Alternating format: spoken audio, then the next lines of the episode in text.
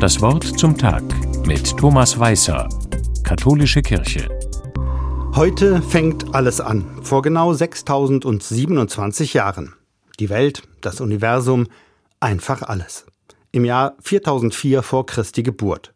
Zumindest berechnete das der englische Theologe James Usher im 17. Jahrhundert. Er war überzeugt, heute am 23. Oktober vor über 6000 Jahren erschuf Gott das Universum. Bis heute halten sich solche kreationistischen Theorien. Der Begriff leitet sich ab vom lateinischen creatio, Schöpfung.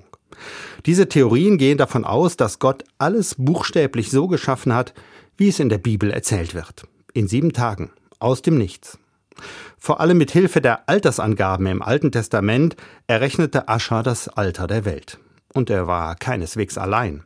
Auch der berühmte Physiker Isaac Newton verfasste eine ähnliche Chronik. Wissenschaftlich hat sich das heute erledigt. Konsens ist, vor knapp 14 Milliarden Jahren entstand das Weltall aus einem gewaltigen Urknall. Seitdem entwickelt sich alles.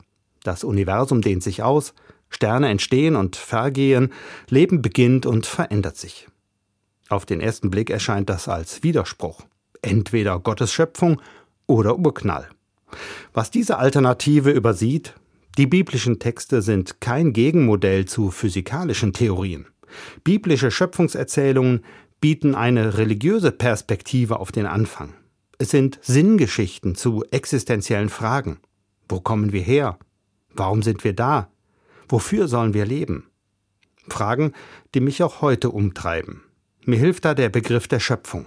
Schöpfung sagt mir, dass ich eingebettet bin in alles, dass ich Teil der Natur des Universums bin. Und das lässt mich in Beziehung treten zu allem. Zu Menschen, Tieren, Pflanzen und Bäumen, zum Sonnenaufgang und zur Milchstraße. Das lässt sich sogar naturwissenschaftlich unterfüttern. Wenn am Anfang der Urknall steht, dann stammen wir alle von diesem Ereignis ab. Wir sind aus Sternenstaub und Energie gemacht und so mit allem verbunden, auch mit dem, was kommt und dem, was vergangen ist. Weit über 6027 Jahre hinaus. Thomas Weißer aus Budenheim bei Mainz von der Katholischen Kirche.